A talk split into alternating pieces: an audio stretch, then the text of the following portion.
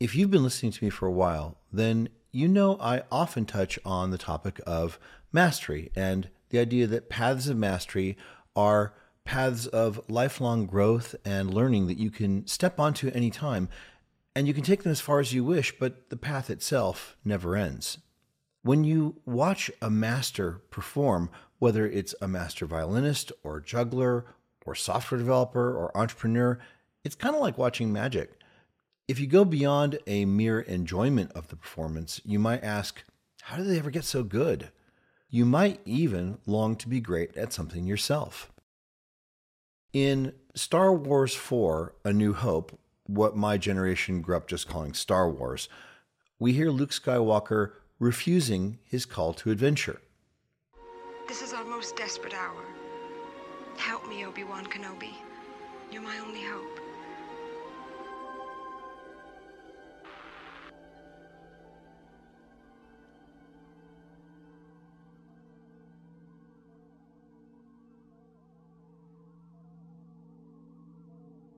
You must learn the ways of the Force if you're to come with me to Alderaan. Alderaan? I'm not going to Alderaan. I've got to get home. It's late. I'm in for it as it is. I need your help, Luke. She needs your help. I'm getting too old for this sort of thing.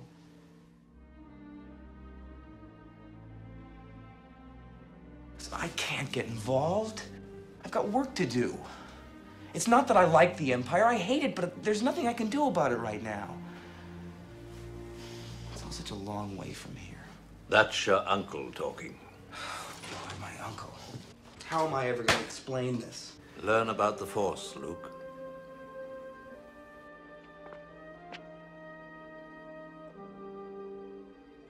Look, I can take you as far as Anchorhead. You, you can get a transport there to Mos Eisley or wherever you're going. You must do what you feel is right, of course. He says, Look, I can't get involved. I have work to do. It's not that I like the Empire, I hate it, but there's nothing I can do about it right now. It's all such a long way from here. When we're called to adventure, our minds start throwing all sorts of resistance at us. One of the most common tactics we use on ourselves is, It's such a long way from here. It all looks so impossible. It's like facing a thousand foot tall cliff and being asked to just leap up to the top. It simply can't be done. And yet, you can't deny that throughout history, people have done amazing things with their lives. They seem to have just jumped up mountains. So, I want to offer you two secrets that will enable you to achieve success in your life that appears magical to others. First is to realize that it's not one mountain, it's a whole range of mountains. Many people fixate on a single mountain peak, like the mountain called getting rich. There's nothing wrong with money, but you're actually more likely to gain wealth by living a rewarding life than you are by merely setting your sights on money specifically. Why? Because the orientation of living a rewarding life is going to lead you in directions that create value for others. And when you create value for others, you are more likely to be rewarded in many ways, including cash. In the movie Ratatouille, Remy the rat dreams of becoming a great chef, but struggles with the fact that he is, after all, a rat, and that rats survive by stealing food. His role model, Chef Gusteau, appears to him in a vision at his lowest point and scolds him for stealing food, and then reassures him Food will come, Remy. Food always comes to those who. Food will come, Remy. Food always comes to those who love to cook. It's only once that Remy realizes that what matters is his love of cooking and not just eating food that the sort of opportunities that he truly desires start to open up. The second secret is to realize that every mountain has a path.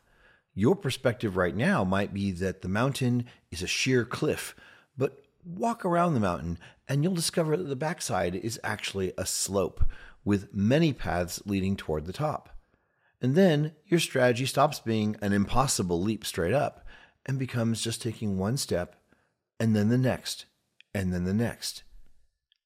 In Japanese, the term kaizen means to improve or make better.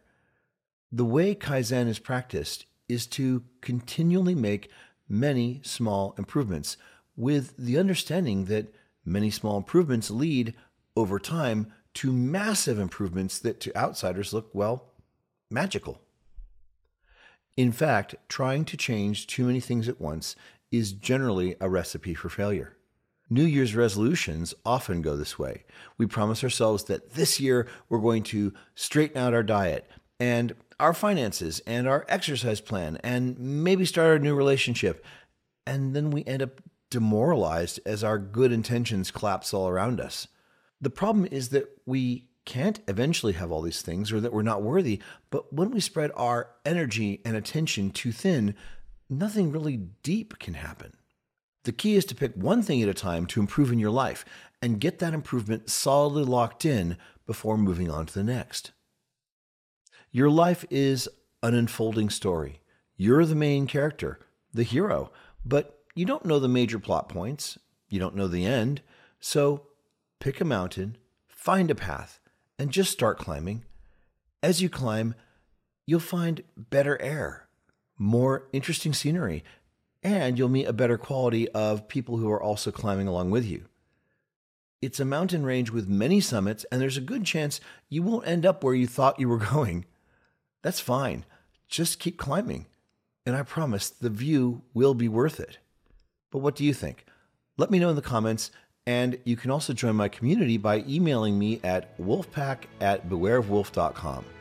I read every email I receive, and I respond to many. See you tomorrow.